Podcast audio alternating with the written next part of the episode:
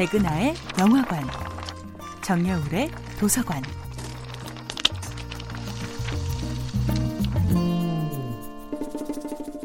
안녕하세요. 여러분들과 쉽고 재미있는 영화 이야기를 나누고 있는 배우연구소 소장 백은하입니다. 이번 주에 만나볼 영화는 올리비에르 나카체 에릭 토레다노 감독, 프랑스와 클루제, 오마샤이 주연의 2012년도 영화 언터처블 1%의 우정입니다.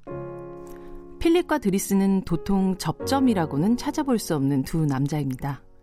한 사람은 백만장자, 한 사람은 빈털터리, 한 사람은 백인의 프랑스인, 한 사람은 흑인의 이민자. 한 사람은 중년의 전신마비 환자있고, 한 사람은 신체 건강한 청년입니다. 영화의 제목대로 언터처블. 살면서 서로를 터치할 일도 옷깃을 스칠 일도 없을 것 같은 필립과 드리스가 우연처럼 운명처럼 만나게 됩니다. 패러글라이딩 사고로 얼굴 아래의 모든 감각을 잃어버린 필립. 유난히 까다로운 성격 탓에 그의 손발이 되어주는 도우미는 열흘을 넘기는 경우가 없죠. 어느 날 필립은 화려한 경력을 갖춘 전문가들 사이에서 빈민촌 출신의 전과까지 있는 드리스를 자신의 손과 발을 대신할 간병인으로 고용합니다. 그러나 다른 사람들 눈에 드리스는 어떻게 봐도 필립의 세상에 도통 어울리지 않는 사람입니다. 시종일관 장난기 넘치는 행동에다 누구의 눈치도 보지 않고 느끼는 바를 다 말하는 드리스는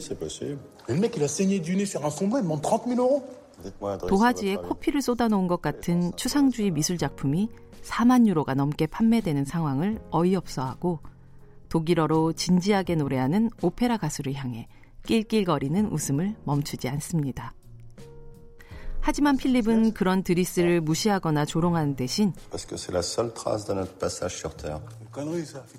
예술이란 인류가 세상에 흔적을 남기려는 가장 절박한 신호라며 따뜻하게 알려줍니다.